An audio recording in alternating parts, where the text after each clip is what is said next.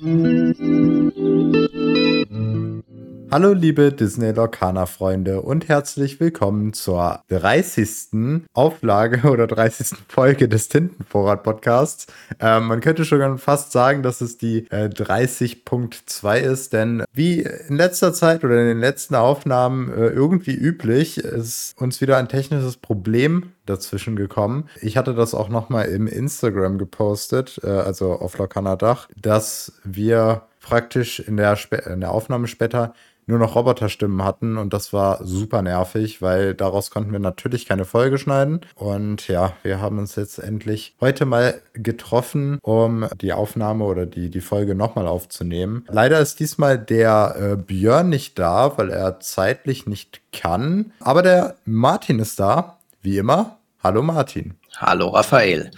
Ja, ist jetzt sozusagen ja eigentlich Folge 32, weil es ist schon die zweite Folge gewesen, die leider ähm, nicht so ganz funktioniert hat. Aber ist egal. Wir werden weiter Folgen aufnehmen und wir hoffen, dass das jetzt auch wieder regelmäßig zu euch kommt. Erst noch so die nächsten paar Wochen alle zwei Wochen und dann hoffen wir, dass wir wieder auf einen wöchentlichen Rhythmus gehen, dass ihr ja wieder regelmäßig News bekommt. Es wird ja dann auch, denke ich mal, so langsam, aber sicher ein bisschen mehr die Post abgehen mit dem Ganzen, was dann an Turnieren und so weiter kommt. Das wird was spannend. Zum Glück waren die letzten Wochen jetzt erstens wegen der Weihnachtszeit und dann auch wegen sozusagen Setende außer den Karten, die gekommen sind, ja zum Glück nicht so viele Neuigkeiten, äh, die wir jetzt nachholen müssen. Es war eigentlich relativ still, wie gesagt, abgesehen von den Kartenreveals. Von daher war es eigentlich ja ganz glücklich von der Zeit, wie es gefallen ist. Ja, und du sagst es schon, die Kartenreveals, das, das war ja überwältigend. Also wir haben, glaube ich, ich hoffe, bis äh, die Folge rauskommt, haben wir alles äh, auf dem Instagram rausgehauen an Kartenreveals. Es kam jetzt noch mal ein ganzer Schub an, an neuen Karten.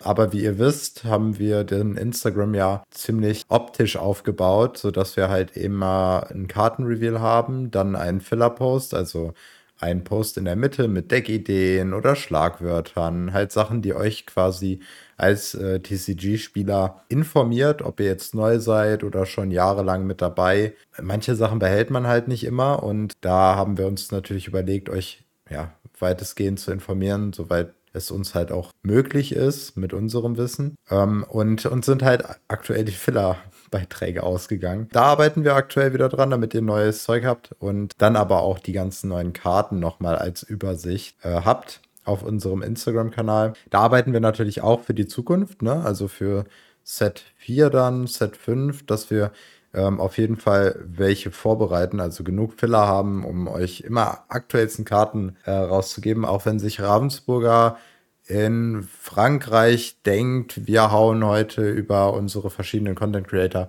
20 Karten auf einmal raus an einem Tag. Das ist manchmal nicht so einfach, da mitzukommen, aber wir geben auf jeden Fall unser Bestes. Aber ja, dadurch, dass eben so viele Karten rausgekommen sind, würde es wenig Sinn machen, die alle zu besprechen. Deswegen machen wir das wie bei Set 2 zum Ende hin und suchen uns äh, ein paar ausgewählte Karten raus, die uns mehr gefallen. Äh, der Björn hatte auch zwei Farben, die er übernommen hätte. Die übernehmen wir jetzt einfach, haben sie auf, uns äh, aufgeteilt. Und dann sprechen wir vielleicht zunächst einmal erstmal über die Karten, oder?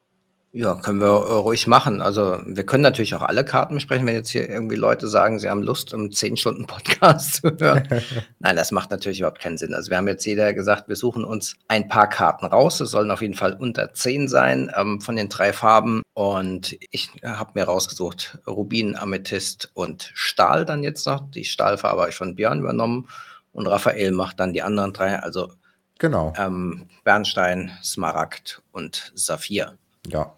Aber bevor wir zu den Karten kommen, Martin, wie war deine Woche? Meine Woche war, wie eigentlich jede Woche, äh, vollgepackt, war aber gut. Ich habe, ich sag mal, nichts Besonderes erlebt, was in meinem Leben abging, aber ich habe ein Projekt angefangen jetzt in Vorbereitung auf Set 3. Und zwar, ich habe meine Sammlung etwas aufgehübscht, insofern, dass ich jetzt für jeden für jede Farbe einen Ordner habe und da kann ich dann Set 1 bis 4 reinschmeißen. Und das macht jetzt doch schon ein bisschen mehr her. Habe das einfach mal richtig schön sortiert, dass ich jetzt die nächsten zwei Sets keinen Stress habe, sondern einfach nur Karten in die Ordner reinpacken kann. Geil. Das, also ich bin da so in der Hinsicht ein bisschen monkig veranlagt, sonst bin ich ja eher ein bisschen nicht so ordentlich, würde ich jetzt mal behaupten. Aber ja. da muss ich halt die Sachen finden, direkt Eingriff, dann weiß ich, wo die Sachen sind. Und das war jetzt so ein Projekt, was ich jetzt abends immer mal gemacht habe. Heute hat mir meine Frau noch ein bisschen geholfen und jetzt ist soweit vorbereitet. Ja, mega. Ich mag auch die Sortierung. Also ich liebe es, wenn meine Karten auch immer da sind, wo ich sie brauche. In, am besten jedes Set in zwei Ordner, dass ich dann quasi auch die Playsets immer zusammen habe. Ich habe tatsächlich es immer noch nicht geschafft, für Set 2 Ordner zu holen. Also ähm, die Karten liegen noch in den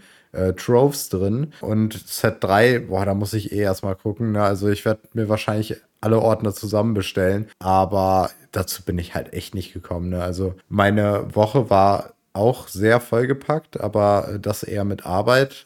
Ich habe jetzt äh, nach, der, nach der Schule quasi die Praktika angefangen, auch auf der Wache und so und wurde erstmal in eine 24-Stunden-Schicht reingepackt über die Woche und dann noch halt die restlichen Tage, bis auf einen Ruhetag, dann ähm, in, in andere Schichten. Und da war halt dann auch nicht viel mit, mit Lorcana. Ähm, hab natürlich quasi jetzt für den Podcast die Sachen vorbereitet, sodass wir auch wissen, hey, worüber reden wir und welche Karten stelle ich vor und so weiter. Aber ansonsten war halt sonst nicht viel. Also so relativ anstrengend, aber ja, hat auf jeden Fall Spaß gemacht die Woche. Egal was ihr braucht, sie hops einfach. Lorcana News. Sogar die, die noch gar nicht laufen sind. Dann würde ich einmal sagen, fang du doch mal an mit deiner ersten Farbe und was für Karten du dir dafür ausgesucht hast. Ja, also ist natürlich total schwierig, jetzt aus so vielen neuen Karten wirklich die paar Karten rauszuholen, wo man denkt, ah, das könnte irgendwie toll sein oder die sind spannend. Ich fange jetzt mal mit Rubin an, weil da war jetzt nicht so viel im Gegensatz zu den anderen beiden Farben, die ich mir rausgesucht hatte. Da fand ich besonders spannend zum einmal obwohl das Artwork ja ähm, eher weniger hermacht, haben wir vielleicht sogar schon besprochen, ähm, ist der Sumerian Talisman. Der lässt einem ja, wenn ein Charakter von einem selbst verbannt wird, eine Karte nachziehen, ohne dass man den Gegenstand erschöpfen muss. Also, ja, wenn das, aber natürlich nur in meinem Zug, also ist eher was für ein kontrollisches Deck. Finde ich insofern eine wichtige Karte, weil man ja Karten nachziehen in Rubin doch noch nicht so richtig viel hat. Es gab ja letzten Set so ein, zwei Karten, aber ich glaube, mit den ganzen Rush-Charakteren und auch den Reckless-Charakteren ist das eine Karte, die unter Umständen ein wichtiges Stück in diesen Decks sein könnte, um das noch ein bisschen effektiver zu machen. Mhm. Auch wenn sie ansonsten nicht so spannend ist. Und die, gut, die zweite Karte, die ist schon ganz am Anfang rausgekommen. Das ist der Jim Hawkins, die legendäre Karte, den finde ich weiterhin gut. Und dazu passend dann auch noch die neue Location, nämlich die RLS Legacy. Oh ja. Das ist ja der, der Ort. Und da der ja auch vier kostet und der Jim Hawkins einen Ort für vier Kosten umsonst ausspielen kann als sozusagen Enter the Battlefield-Effekt, passt das natürlich ganz gut. Und dann ist die Karte ja schon, dass er Charakteren, die dort sind, ja, ähm, wendig gibt, ziemlich gut und hat auch acht Willenskraft als Ort, was dann schwieriger ist, sozusagen in einem Schlag vom Feld zu nehmen. Deswegen finde ich die beiden Karten zusammen schon echt spannend. Ob Orte wirklich so gut sind, weiß ich immer noch nicht. Muss man, glaube ich, mitspielen. Ja, weil sie ist ja so ein bisschen null Stärke, acht Willenskraftcharakter jetzt zum Beispiel da ist für vier ähm, Tinten, aber halt die Zusatzeffekte sind schon echt teilweise nicht schlecht. Wobei ich finde, was die Orte angeht, hat natürlich Amethyst tatsächlich die stärksten Orte mit Abstand bekommen. Oh ja, ja, da gibt es auch sehr, sehr krasse Orte. Eine Karte, die ich auch zu den roten hinzufügen würde, wenn ich da die Farbe übernommen hätte, wäre noch Voyage. Ja, die hatte ich auch erst auf meiner Liste, aber man muss ja ein bisschen Abstriche machen. Ja, ja. Aber das ist halt auch eine Karte, die kann ich mir wirklich, wenn du, wenn du sie ausnutzt in den richtigen Decks, dann, oh mein Gott, ist das stark. Also gerade für so Orte, die super starke Effekte haben und wo es halt eben auch mehr kostet, die Charaktere dorthin zu liefern. Für eins und tintbar, ich glaube, in solchen Decks wird das eine Staple. Ja klar, dass man da zwei Charaktere auf einen Ort schieben kann. Jetzt zum Beispiel, wenn man die Legacy sieht, würde normalerweise sechs kosten und da macht man es halt für eine Karte und eine Tinte. Oh ja. Ähm, die Karte kostet es, aber wenn man, jetzt hat man genug langsam Nachzieheffekte in allen Farben, dass das vielleicht nicht mehr das Problem ist mit der Karte oder nicht mehr so ein großes Problem ist. Und dann kann man dann natürlich schon extrem viel Mana-Cheating machen, also sehr viel Kosten einsparen. Ja, auf jeden Fall. Würde mir dann eher besser Ink-Cheating nennen, anstatt Mana-Cheating. Ja, ja, ja. Ja, ich äh, würde dann jetzt einmal mit Bernstein weitermachen. Und zwar war eine Karte, die mir äh, relativ schnell ans Herz gewachsen ist, äh, der Pluto.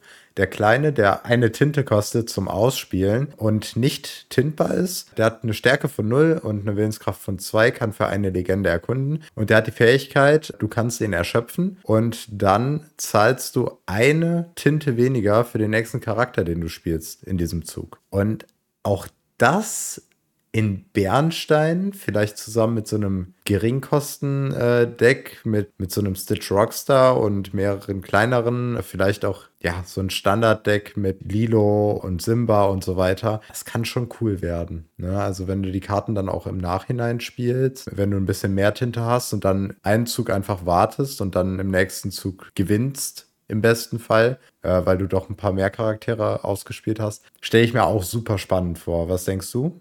Ja, absolut. Also der kleine Pluto ist sicherlich sehr, sehr stark. Ist ja sozusagen eine Lantern on a Stick, also als Charakter. Und mhm. das Ganze für eine Tinte, okay, ist nicht tintbar, aber wird man wahrscheinlich eh nicht wollen. Und naja, man hat ja dann immer noch die Möglichkeit, den großen Pluto mit der Beschützenfähigkeit obendrauf zu spielen, der auch, finde ich, sehr gut ist. Ja. Na, also für sieben Tinten, Shift 5, drei Stärke, acht Willenskraft, zwei Legenden hat noch beschützen und er kann am Anfang jeder Runde drei Schaden wieder von sich runternehmen. Also der ist auch, glaube ich, nicht schlecht. Und es gibt ja ein paar nette Beschützen-Synergien jetzt in dem Set. Ja, auf jeden Fall. Ja, und die andere Karte, die ich mir ausgesucht habe, ja, es musste eigentlich der Tschernabock werden. Ne? Also so ein Tank auf dem Feld zu haben, der auch noch super stark ist und auch noch eine kranke Fähigkeit hat. Aber nochmal zu dem, äh, das ist ein Charakter in Bernstein, der kostet 10 Tinte, ist nicht tintbar. Das hat aber auch seine Gründe, denn er hat eine Stärke von 9 und eine Willenskraft von 9, kann für drei Legenden erkunden. Und seine erste Fähigkeit besagt, und das ist schon mit das krasseste, für jeden Charakter in deinem Ablagestapel zahlst du eine Tinte weniger für den. Das heißt, umso später der kommt und umso mehr Charaktere du in deinem Ablagestapel hast, umso günstiger kriegst du den raus. Bis hin zu dem Punkt, dass du den einfach für umsonst spielen könntest, wenn du zehn Charaktere auf dem Ablagestapel hast. Und wenn das nicht schon genug wäre, hast du auch noch die Fähigkeit, wenn du ihn dann spielst, natürlich auch um sich selber ein bisschen zu, ja, äh, zu nerven, nenne ich das jetzt mal, ne, hat er noch die Fähigkeit, wenn er ausgespielt wird, alle Charaktere in deinem Ablagestapel wieder in dein Deck mischst. Das heißt, theoretisch hast du hier mit dieser Karte auch nochmal einen dicken Vorteil, wenn, wenn du deinen Gegner decktot machen möchtest. Also, ähm, wenn du so ein. Du meinst ein Mildeck, ne? Mildeck, ja, sorry, mir ist der Name nicht eingefallen, aber ja, genau, ein Mildeck. Wenn du dagegen spielst oder vielleicht selber ein Mildeck spielst, wo du viele Fähigkeiten drin spielst, die sagen, du und dein Gegner machen etwas. Ne? Zum Beispiel so ein Donald in Smaragd war das, glaube ich. Der sagt, äh, ihr zieht am Anfang deines Zuges beide eine Karte extra auf. Oder ein Friends Like Whole Me. New World. Hm? Genau, Whole New World, Friends Like Me, ne? Friends Like Me packt äh, die obersten drei Karten beider Spieler in den Tintenvorrat. A Whole New World lässt beide Sp oder alle Spieler äh, sieben Karten aufziehen und die vorherige Hand halt eben abwerfen. Das sind alles Karten, mit denen du ihn zum einen schneller aufs Feld bekommst und auf der anderen Seite aber auch dafür sorgen, dass dein Gegner quasi weniger Karten ins Deck bekommt. Sobald du ihn ausspielst, kriegst du deine Charaktere wieder ins Deck. Ich finde, da kann man schon sehr, sehr coole Synergien mitbauen. Ich glaube tatsächlich, dass Czernabok fast in jedem Bernstein-Deck in Zukunft zumindest einmal drin sein wird, um genau so ein Schutz vor Mild zu sein. Ja, weil warum nicht? Beziehungsweise ähm, dann halt einfach, wenn, wenn man dann gegen Mildeck kommt, dann weiß man, oh, den kann ich wahrscheinlich für zwei oder so ausspielen. Mhm. Vielleicht sind dann auch zwei drin. Und der macht natürlich total Sinn in so einem Rockstar-Deck, das versucht, Charaktere en masse aufs Feld zu hauen, mit Whole New World nachzuziehen und dann halt mal zwischendrin so casual noch so ein dickes Ding da reinzuknallen für wenig Kosten. Auf jeden Fall. Also das ist schon, muss man natürlich aufpassen, weil man dann natürlich sein Whole New World, das nächste zu bekommen, die Chance verringert, weil natürlich wieder alle Charaktere reingemischt werden. Weil ich glaube, so als ein oder zwei Kopien wird das in sehr viele Decks gespielt werden. Eine echt starke Karte. Ja, und was auch noch dazu kommt, du hast in Bernstein ja auch so Karten wie den Simba, den kleinen, der sagt, du ziehst eine Karte und dann schmeißt du eine Karte ab. Ne? Da kannst du auch schon mal darauf aufbauen, dass du dein, deine Charaktere in den Ablagestapel bekommst. Ansonsten hast du ja eh kleine äh, Charaktere, wenn du darauf gehst, schnell vier Legenden erstmal zu sammeln am Anfang, dass du so Karten wie Lilo hast, Karten wie Simba hast, die du erstmal schnell mit denen erkunden gehen willst und im schlimmsten Fall, zumindest vor Set 3, im schlimmsten Fall sind die dann eben im Ablagestapel gelandet. Im besten Fall landen sie dann im Ablagestapel, weil dann kannst du nämlich auch wieder was aufbauen für ein paar Züge später. Ja, ne? und du musst den ja nicht erst spielen, wenn du zehn Charaktere auf dem Ablagestapel hast, sondern ich sag mal, wenn es gerade mit der Tinte passt, spielst du den halt früher. Also im Prinzip, das wäre die erste Karte, die man direkt hätte sagen können, ist eine Amethyst-Stahlkarte fertig, weil die Synergie mit Stahl ist so unfassbar gut. Mega, ja. Wird auch in andere Farben passen, aber da ist das halt ja wie füreinander gemacht. Den Stahl hast du ja auch noch die Tink, die dasselbe macht wie der, wie der Simba, wo du auch eine Karte Ja, und es gibt noch ein paar Effekte. Es gibt noch einen Gegenstand, der irgendwie dann jedes Mal eine ziehen, eine ablegen. Also da gibt es ein paar Karten, die so ähnlich wie der kleine Simba aus dem ersten Set funktionieren. Ja. Na, dann macht das den Nachteil sozusagen wie der Wett, dass man halt dann immer was abschmeißt. Ja, also ich sehe da auf jeden Fall eine sehr rosige Zukunft für diese Karte. Ja, kann man sich auf jeden Fall mal genauer anschauen. Was du in Bernstein, was vielleicht viele gar nicht so auf dem Radar haben, da gibt es noch eine Karte, die wäre meine absolute Top-Karte in Bernstein oder ist sie, weil die, wenn man mal genau drüber nachdenkt, schon relativ broken ist. Und das ist der Lucky. Der Lucky? Lucky, das ist ja der 15. Welpe. Und wenn man ihn erschöpft, dann kann man drei Karten vom Deck zeigen, vom Ober und alle die zwei oder weniger kosten, darf man auf die Hand nehmen. Erstmal oh. schon das allein eine relativ krasse Fähigkeit. Okay, er kostet vier, ist nicht hintbar, hat nur zwei Angriff und drei Verteidigung oder Willenskraft besser gesagt und eine Legende. Und wenn man vier oder mehr Charakter auf dem Feld hat, und das ist ja klar eine Karte, die mit vielen kleinen Charakteren synergiert, dann haben die alle eine Legende mehr, die sie erkunden können. Also das ist so ein mhm. richtiges schnell aufs Feld bringen, schnell Legenden sammeln passt auch der Tschernabock wieder ganz gut rein. Und dann halt auch mit so vielen kleinen, ähm, Stitch Rockstar, Whole New World und schon haben wir da ein ganz schönes Package, was mit diesen Karten, glaube ich, so ein richtig schönes, wie man sagt, Flat Deck, also so ein Deck, was ganz schnell die Hand aufs Feld bringen will, billigen Charakteren nachzieht und wieder, wenn es abgeräumt wird, wieder neue Charaktere in Massen aufs Feld bringen. Also da ist das, glaube ich, eine Karte, die, die so einem ähm,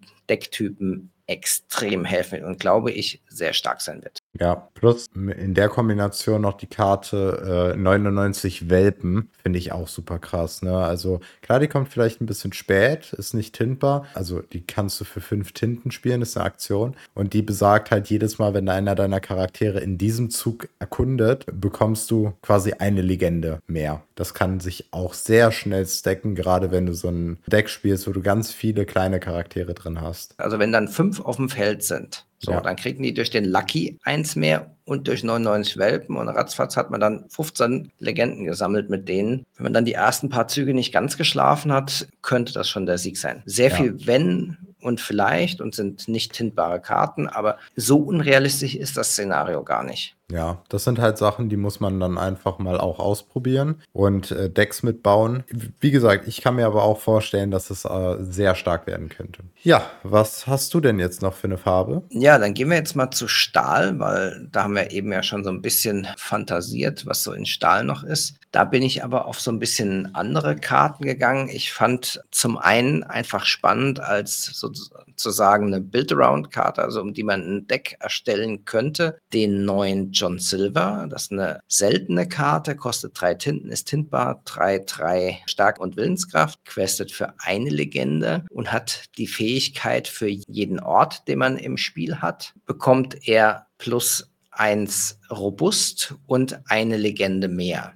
Also mhm. Also das könnte mit so einem Legendendeck echt ganz gut passen. Und da passt natürlich unheimlich gut auch die Karte zum Treasure Planet dazu. Also die Karte zum Schatzplaneten. Das ist ein Gegenstand, der drei Tinten kostet, auch tintbar ist und besagt, dass man, wenn man diesen Gegenstand erschöpft, für den nächsten Ort eins weniger bezahlt und man bezahlt auch generell, um einen Charakter auf einen Ort zu verschieben, eine Tinte weniger. Mhm. Die beiden in Kombination sind, glaube ich, nicht schlecht. Ob das dann funktioniert, weiß ich nicht, aber ich finde es zumindest spannend als neuen Decktypen, um den man ein bisschen rumbauen kann. Oder was meinst du da? Nee, finde ich auch. Also ich finde äh, den auch super stark und ja, sowieso, also gegen Schatzplaneten würde ich eh nie was sagen. Das ist ja ein Deck, wo ich dann später auch gerne einfach nur ein Schatzplaneten-Deck bauen würde, weil es halt einfach ist so viel Lore und das ist halt so geil. Das, und deswegen liebe ich Lorcana auch so sehr, weil es halt quasi immer dieses Gefühl mit sich bringt, hey, ich stelle hier eine Geschichte nach in der Version, in der ich sie gerne spielen möchte. Ähm, habe alle meine coolen Charaktere, die ich gefeiert habe in meiner Kindheit und äh, habe sie da und kann sie spielen. Und die sind dann auch noch so mega stark, sage ich jetzt mal. Ja, also finde ich ganz genauso und es sind halt auch in diesen Filmen, sage ich mal, Genres auch immer schöne Synergien versteckt. Mhm. Auf jeden deswegen finde ich auch die nächste Karte, die ich mir noch in Stahl rausgesucht habe, äh, ist der Robin Hood, Champion of Sherwood. Es ist ein ähm, Flutgestaltcharakter, kostet 5, kann man für drei Tinten Gestalt wandeln, ist tintbar. Drei Angriff, sechs Verteidigung, solide Stats, zwei Legenden, für die er auf Legendensuche gehen kann. Und wenn man im eigenen Zug einen Charakter verbannt, dann bekommt man zwei Legenden dazu. Also so ein ähnlicher Effekt, wie wir auch bei dem, ich glaube, TK aus dem ersten Set gesehen haben. Hm. Nur halt nur, wenn er selber einen anderen Charakter verbannt, ne? Genau, wenn dieser Charakter einen anderen Charakter verbannt, genau. Ja. Und außerdem hat er noch eine zweite Fähigkeit. Wenn er selbst verbannt wird, kann man eine Karte ziehen. Also er setzt sich sozusagen selbst. Und das ist extrem solide. Also finde ich gut. Insgesamt sind die ganzen Robin Hood-Charaktere aus ähm, Stahl spannend, finde ich. Vor allem auch der Sheriff, der hat ja so eine schöne Discard-Synergie. Also es wahrscheinlich entweder mit Smaragd kombinieren, weil er dann jedes Mal einen Schaden machen kann, wenn man eine Karte abwirft. Andererseits harmoniert er auch ganz gut mit den Karten, wo man eine zieht, eine abwerfen muss. Ganz nette Karte. Ja, so ganz Fall. nebenbei. Ansonsten gibt es wieder ein paar schöne Schadenskarten, die sind aber, sage ich mal, relativ generisch, machen so und so viel Schaden.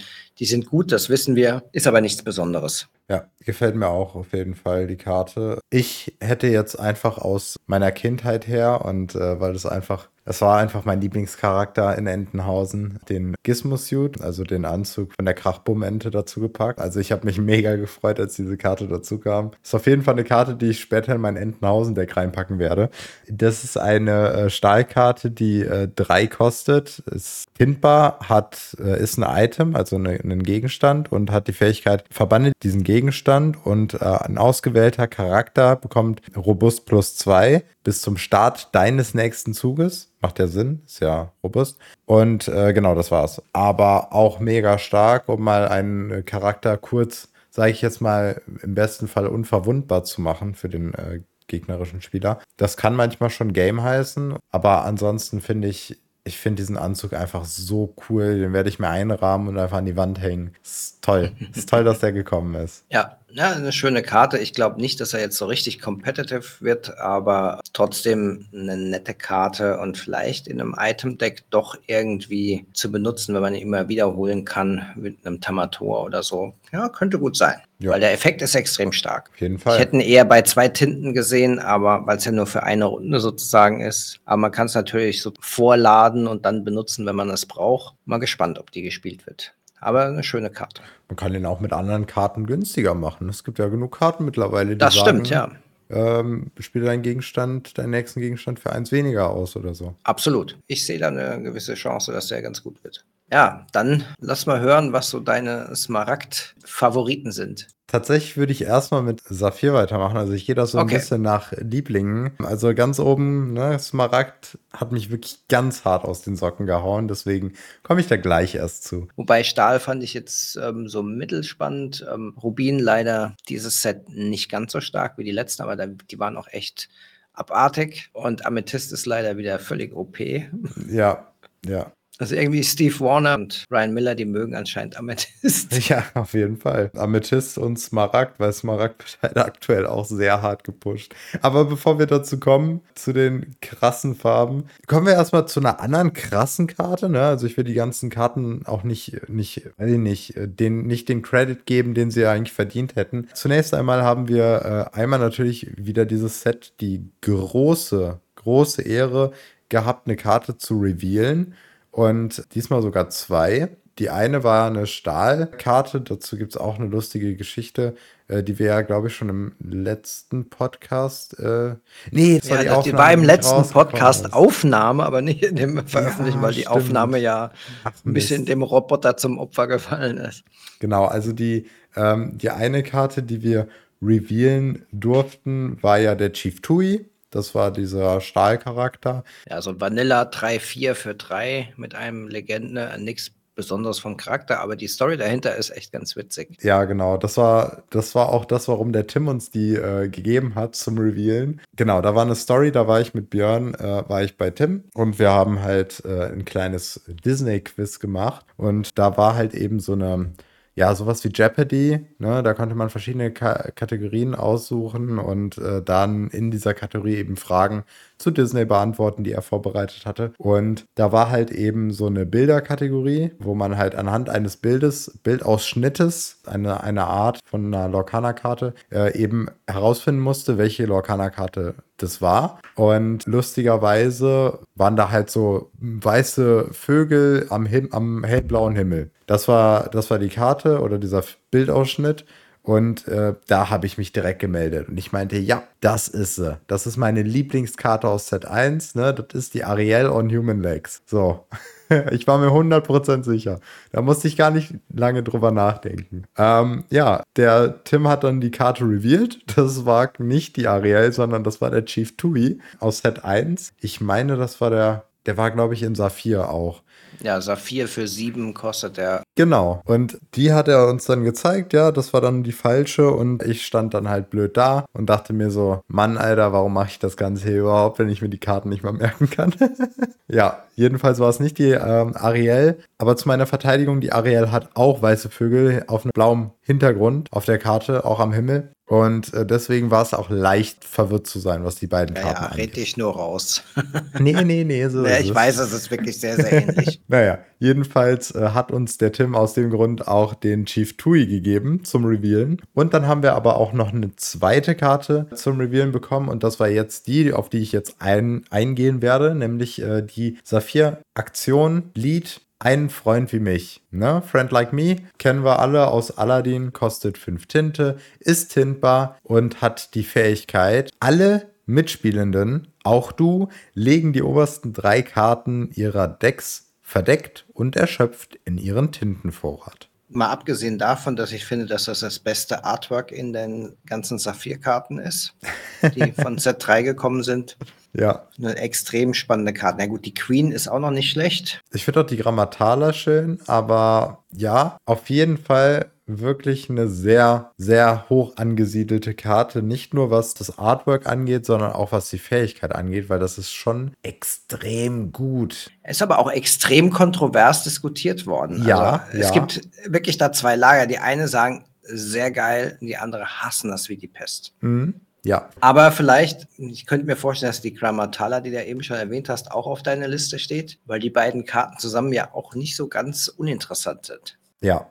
Also der Freund, Freund für mich finde ich einfach großartig. Nicht nur, ja, okay, gehen wir erstmal auf die Kontroverse ein. Ja, du legst auch jedem deiner Mitspielenden die obersten drei Karten in den Tintenvorrat verdeckt und erschöpft in deinem Zug bedeutet, deine Mitspielenden werden vor dir die Möglichkeit haben, diese drei Karten auch zu benutzen in ihrem Zug. Das ist das Blöde an der Karte. Im besten Fall spielst du sie aber so, dass dein Gegner nicht wirklich einen großen Nutzen daraus zieht. Eher später im Spiel, wo dein Gegner vielleicht sowieso schon genug Tinte hat, um seine Sachen zu machen und die extra Tinte ihm nichts bringt, dir aber vielleicht wiederum schon, um, weil du zwei, drei größere Charaktere auf der Hand hast. Ich denke da zum Beispiel an so ein äh, Grand Pappy Deck.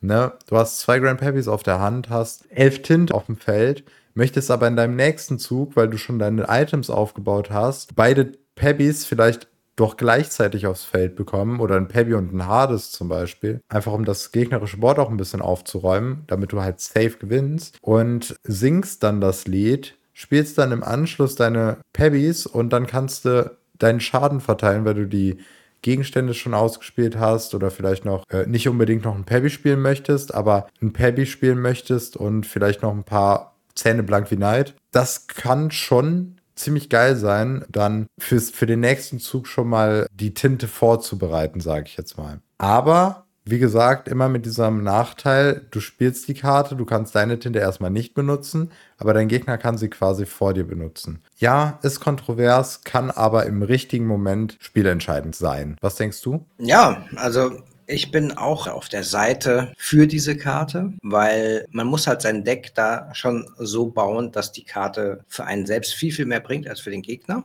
Sie hat den großen Vorteil, was viele von den Karten, mit denen man rampt, in Saphir nicht haben. Sie ist tintbar. Wenn es also so ist, dass ja. sie dem Gegner mehr bringt als sie selbst, kannst du den Tintenvorrat werfen. Ja. Von daher finde ich sie allein aus dem Grund viel, viel besser, als viele Leute denken. Mhm.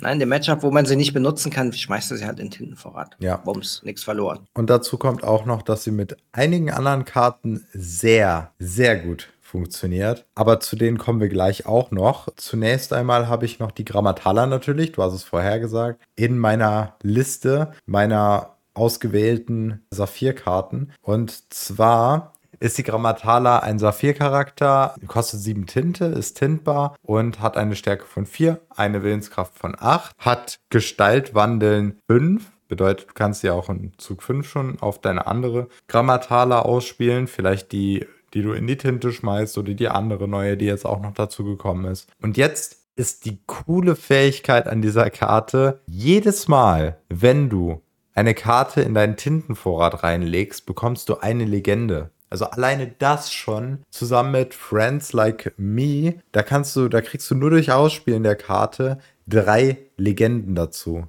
Die Karte selber kann auch nochmal für zwei erkunden und das ist dann quasi schon mal instant, wenn du sie auf eine getrocknete Grammatala spielst, ist das dann schon mal locker instant fünf Legenden, die du quasi ausholst aus diesen beiden Karten. Ja, also das macht den Freund wie mich viel, viel stärker nochmal, weil man es halt auch selbst dann, wenn man die Tinte eigentlich nicht mehr braucht, es immer noch einen Sinn hat, das zu spielen. Und es bringt deinem Gegner eben halt nicht dann diese drei Legenden. Und die Grammatala ist ja auch insgesamt ein relativ starker Charakter mit acht Will ähm, Willenskraft, schwer vom Feld zu holen. Mhm. Und von daher, ja, ist halt eine legendäre, muss man auch erstmal dann haben, dass man die spielen kann. Ich hatte ja schon so ein bisschen im Bammel, dass Saphir nicht so eine, eine Karte hat, die das Ganze zusammenkittet, aber die Grammatala macht das, glaube ich. Ja, und du hast auch noch so viele andere. Saphir ist das Ramp-Deck schlechthin. Ne? Also du machst ja kontinuierlich einfach nur Karten in deinen Tintenvorrat.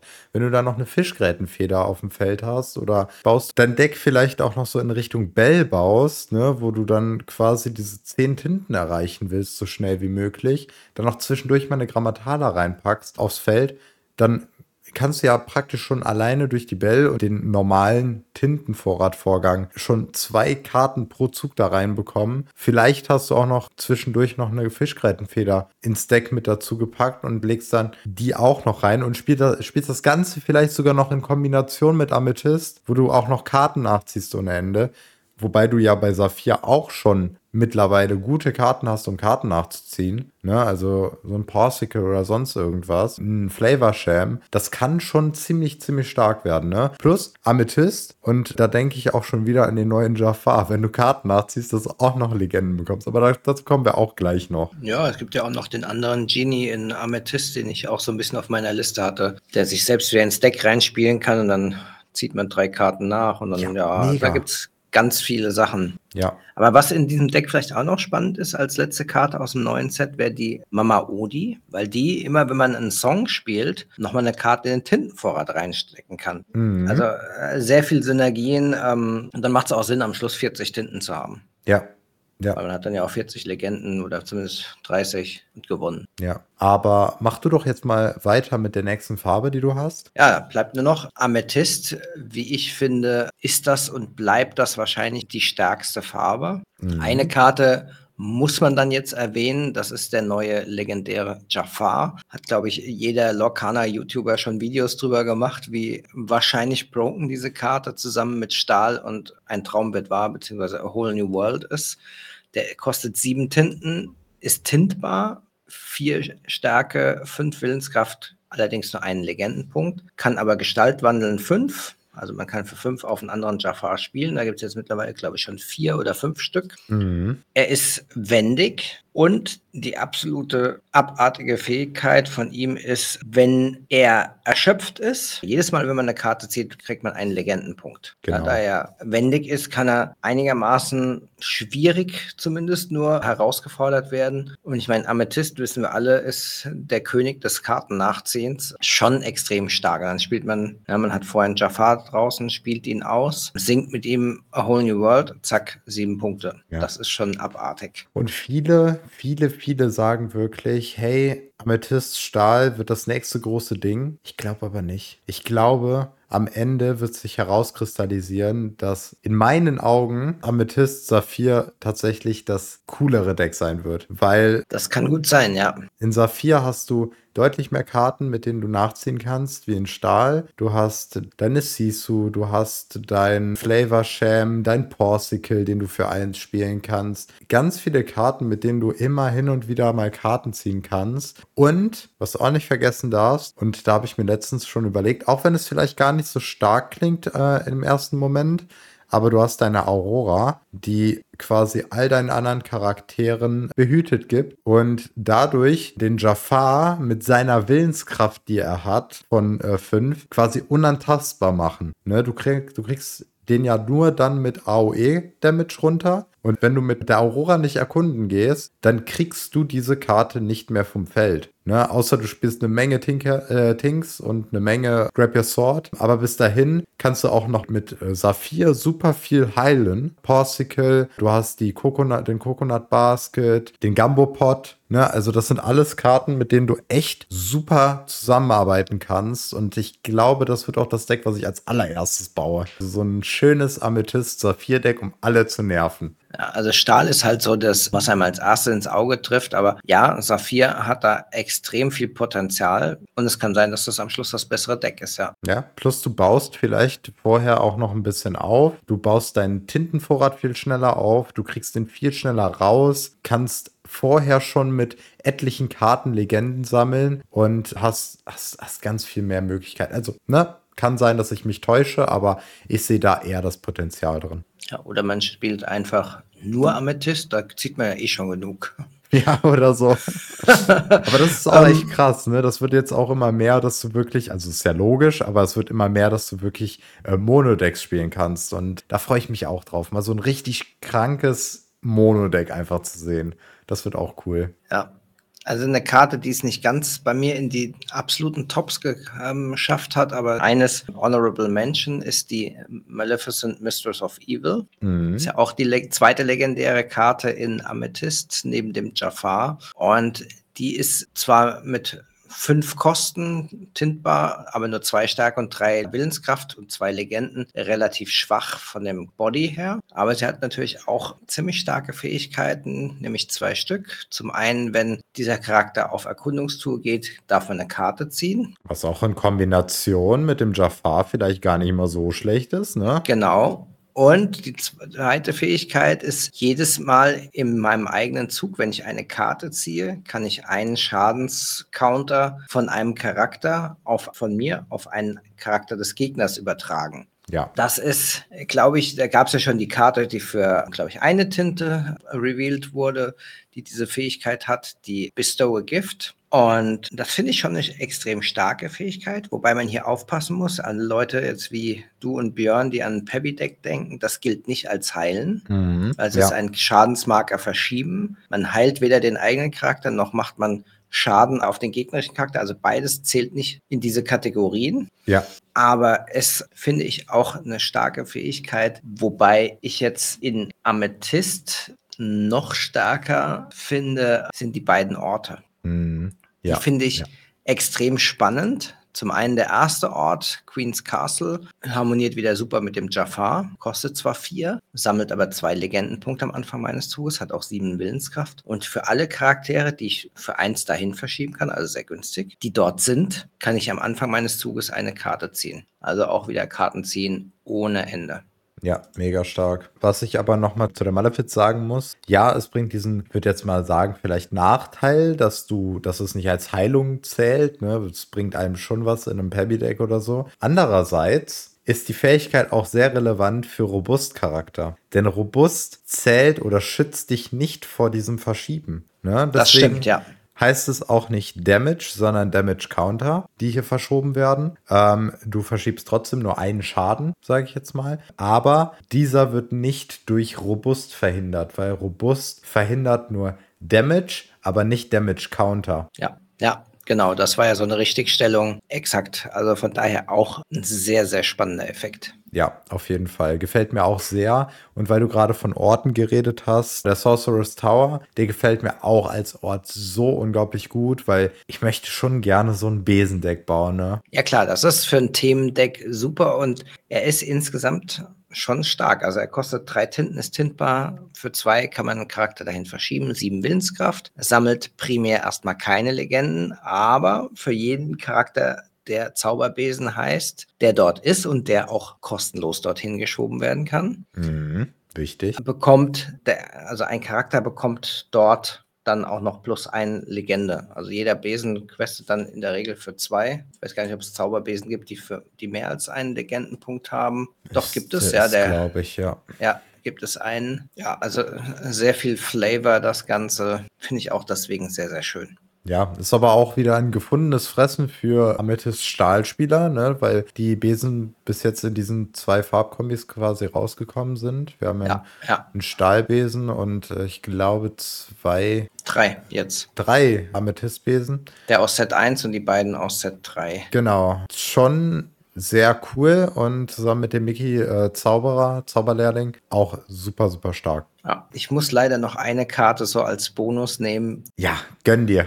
Super spannend finde. Es gibt sogar eigentlich zwei. Also eine nur wegen dem ähm, Charakter. Das habe ich ja immer wieder gesagt. Ich hätte gern so Cave of Wonders als Ort gehabt. Aber zumindest gibt es jetzt einen Charakter, den Treasure Guardian, der halt dieses Cave of Wonders repräsentiert. Finde ich nur als Karte deswegen total schön. Auch wenn sie sonst so äh, auch spannend ist. Kostet vier, ist nicht hintbar, hat 6-6 kann aber nur erkunden oder äh, herausfordern, wenn es in einem Ort ist, der Charakter. Ja. ja. Aber was ich eigentlich die Karte, die noch wirklich spannend ist, ist die, wie heißt die, Magica the Spell. Ja.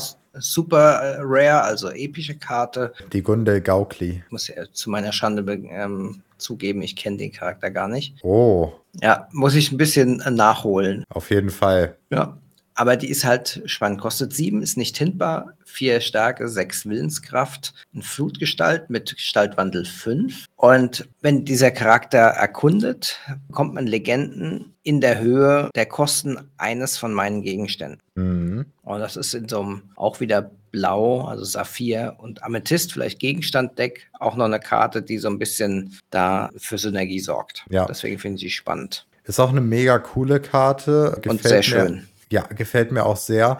Auch alleine von der, von der Lore dahinter. Daher sehr gut, weil ich äh, Entenhausen oder die DuckTales sehr liebe. Auch die Neuauffassung quasi jetzt oder die Neuauflage. Mega, mega gute Serie und super coole Charaktere und ich freue mich auf jeden weiteren, der dazu kommt. Super. Da wir ja jetzt gerade über Serien und Filme reden, die wir sehr feiern, gibt es da eine Karte in Smaragd, die ich, egal wie schlecht sie ist, äh, was sie zum Glück nicht ist, sie ist sehr, sehr gut, niemals rauslassen könnte, nämlich mein absoluter Favorite und diese Karte brauche ich in Enchanted und da führt kein Weg dran vorbei. Morph. Ja. Morph ist so eine krank geile Karte. ja.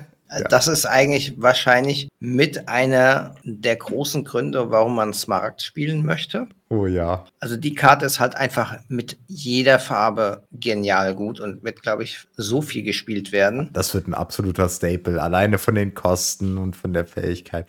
Ich lese sie mal vor. Morph ist ein Smaragd-Charakter, kostet zwei Tinte, ist tintbar, hat eine Stärke von zwei, eine Willenskraft von eins und kann für eine Legende erkunden. Und die absolut geniale Fähigkeit ist, du kannst jeden Gestaltwandelcharakter auf ihn draufschiften, also auf ihn drauf Gestalt wandeln. Das war's. Das, das war's. Das ist einfach ein der verwandelt sich in alles. Ja, ist ähm, meiner Meinung nach eine der besten Karten im ganzen Set. Mega geil. Super, super cool. Absolut nutzbar mit wirklich, wirklich jeder Kartenkombi. Kommt für zwei ins Spiel, ist tintbar da sind die Stats jetzt auch erstmal vollkommen egal, weil du willst diese Karte ins Spiel bringen, um den nächsten äh, Gestaltwandel-Charakter so früh wie möglich aufs Feld zu bekommen. Und so ein, so ein Gestaltwandel-Heavy-Deck wird auf jeden Fall, solange Smaragd mit dabei ist, mit Morph gespielt. Und zwar viermal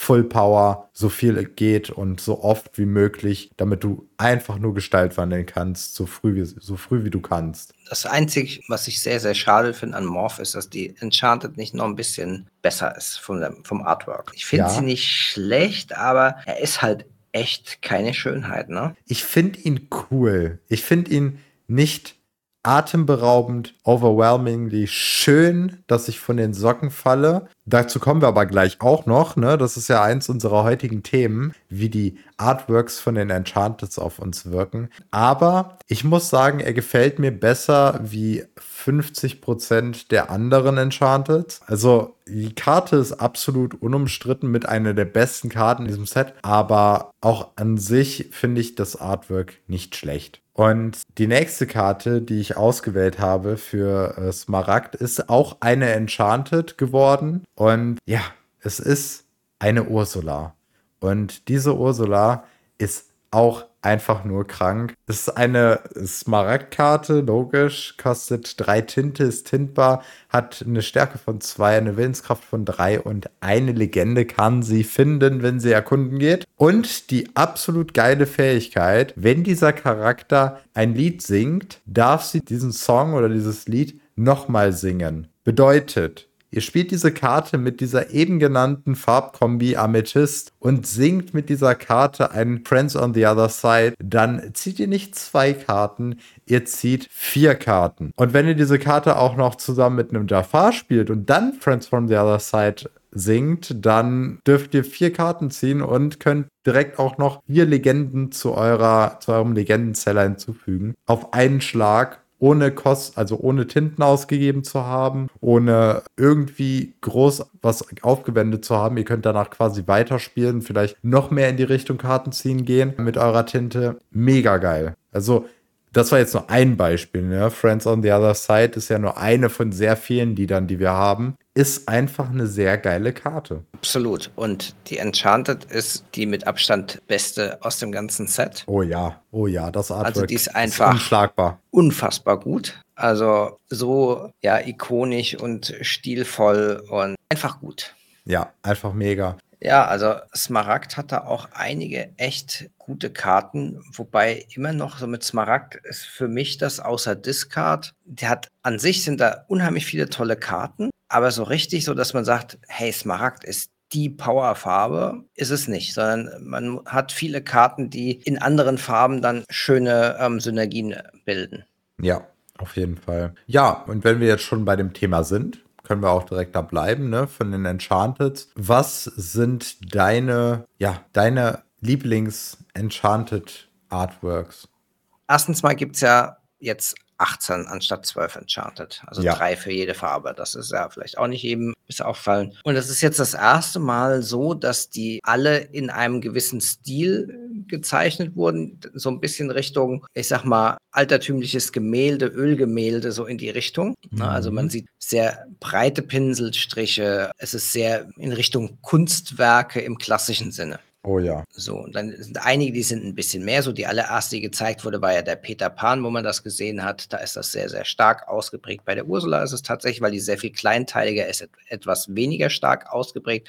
Aber man hat auch diese breiten Pinselstriche, so ein bisschen Richtung Ölgemälde halt. Und ich persönlich finde die Ursula halt, wie gesagt, sehr, sehr gelungen. Aber auch die beiden Charaktere aus Bernstein, der Czernabock und die Kida, finde ich sehr, sehr gelungen. Das sind so meine drei Favoriten. Mhm. Die ähm, Orte klicken bei mir ehrlicherweise nicht so. Ja. Die sind, vor allem der Couscous Palast ist sehr, sehr ähnlich zu der normalen Karte. Da finde ich sogar die normale deutlich schöner. Ja, und die anderen sind nicht schlecht, also keine Frage. Aber ähm, im Gegensatz zu dem, was wir bisher schon so gesehen haben, haben sie doch ähm, vielleicht auch einiges an Boden verloren. Und halt mit Orten und Gegenständen ist immer ein bisschen schwierig. Das sind ja sehr statische Dinge, da kann man wenig so die Dynamik rüberbringen oder schwieriger, finde ich. Ob das für so eine Enchanted ähm, so geeignet ist, weiß ich nicht. Ja, also da muss ich auch sagen, die Orte haben mich auch am wenigsten abgeholt. Ich finde tatsächlich gewisse Ölgemälde, sage ich jetzt mal so, wie du sie nennst, sehr schön. So ein Dagobert Duck finde ich da sehr passt cool. das total. Das ist halt so, das schenkt halt so in seinem Anwesen als Ja, ja. Porträt, das passt mega. Das ist super gut geworden. Ne? Genau so stelle ich mir das auch vor. So als riesiges Porträt, so riesiges Bild bei ihm in seiner, in seiner Villa Duck einfach hängend. Mega. Auch den Mickey finde ich cool, weil es einfach ein anderer Mickey ist. Es ist etwas raus aus diesem normalen Mickey-Universum. Captain Hook, Peter Pan holen mich beide nicht so ab. Aber mein, mein absoluter Favorite ist, ja, Ursula hat mich am meisten abgeholt. Malefiz finde ich auch so als zweitbestes noch, ne, vom, vom ganzen Stil her, wie sie mit dem Zauberstab quasi rumwedelt. Und äh, Kida finde ich auch super gut gelungen. Ähm, alle anderen befinden sich eher so im Mittelfeld. Äh, der Jafar sieht auch noch cool aus, aber ich finde, beim Jafar finde ich, hätte eigentlich das Artwork auf der eigentlichen Karte, also auf der normalen Karte, eigentlich die Enchanted sein müssen. Genau, genau, Ne? absolut. Also, das, das fand ich ein bisschen weniger gut, auch wenn beide Artworks extrem cool sind, finde ich, hätte das Artwork auf dem normalen Jafar auf die Enchanted gehört und andersrum. Dann hätte es für mich auch äh, einfach gepasst. Gehe ich total mit, sehe ich ganz genauso. Apropos Artwork, was mir noch aufgefallen ist, was in Set 1 und 2 meiner Meinung nach nicht war, ist, dass die Karten jetzt so ein bisschen, sage ich mal, dreidimensionaler geworden sind. Mhm. Schaut man sich zum Beispiel die Hydra an oder den Jafar oder was war es noch, wo es mir Die aufgefallen ist. Ursula. Da Die guckt Ursula, nämlich ein Tentakel auch raus. Genau. Da gehen manche Elemente aus den Karten auf den Farbbalken über. Ja, beim Jafar ist dann die Zunge von der einen Schlange, geht in diesen violetten Balken rein. Bei der Hydra ist die Kralle oben Mhm. noch im roten Balken drin. Soweit ich jetzt gesehen habe, nur bei den legendären, zum Beispiel die Perdita hat auch so ein paar Blätter, meine ich, ist das. Äh, auch Ja, es sind nur die legendären, ja, das sehe ich jetzt auch gerade. Genau. Auch äh, bei der Perdita auch lustig, da guckt auch, guckt auch das Blatt über den Karten, über den schwarzen Kartenrand hinaus. Genau, bei dem Jim Hawkins ist es die, Leine oder die, das Tau von, der, ähm, von dem Segel. Bei dem Thatch ist es da das, was an dem Speer oder an der helle Bade da dran hängt. Also alle haben da so ein kleines Element, was drüber ragt. Bei der Grammatalla so ein bisschen Das Kleid, Geister, ja, dieses Kleid. Geister- Ähm, selbst beim Lucky Dime schauen so ein paar Felsen rüber. Also das ist schon, ähm, ist mir halt jetzt aufgefallen, dass sie da sich noch ein bisschen was für die Legendären zusätzlich haben einfallen lassen. Ja, das sind so Kleinigkeiten, über die man nicht nachdenkt und die man auch gar nicht weiß, dass man sie haben will. Aber jetzt, wo ich es sehe, möchte ich das gerne immer haben, weil ich finde dieses, diesen Effekt finde ich immer super cool, wenn Karten Elemente aus dem Bild herausbrechen. Das finde ich super cool. Zwei Karten, die ich mir wünsche als Enchanted, Ursula und äh, Morph. Ja, und damit war's das für diese Folge. Vielen Dank an alle euch fürs Zuhören. Äh, gerne könnt ihr uns eine Bewertung dalassen und wenn ihr wollt, könnt ihr uns auch über unseren Patreon unterstützen. Danke fürs Zuhören und bis zum nächsten Mal. Ciao, ciao. Dann vielen Dank fürs Zuhören. Tintenvorrat ist ein inoffizieller Fernpodcast für Disney Lorcaner und steht nicht im Zusammenhang mit der Walt Disney Company. Bis zum nächsten Mal. Macht's gut, Freunde.